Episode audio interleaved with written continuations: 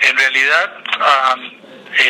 los costos, eh, si podemos, si ponemos a acumularlo, hay costo invertido obviamente del tiempo de profesionales que están trabajando a partir de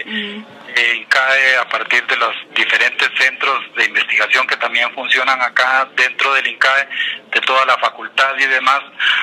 y esos costos pues no están contabilizados, pero hemos recibido a lo largo de eh, los últimos años algunos apoyos financieros de instituciones del Charles Hymo eh, Endowment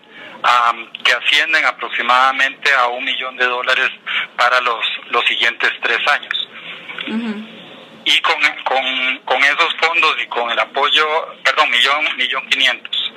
Ah, con ese apoyo y con el apoyo financiero que esperamos ah, pues seguir recibiendo, eh, la idea es continuar el programa, continuar estableciendo otras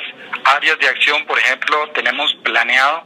desarrollar e ir creciendo un, fondo de inversión para emprendedores para apoyar a, los, a las diferentes ideas de negocios dentro de nuestros estudiantes.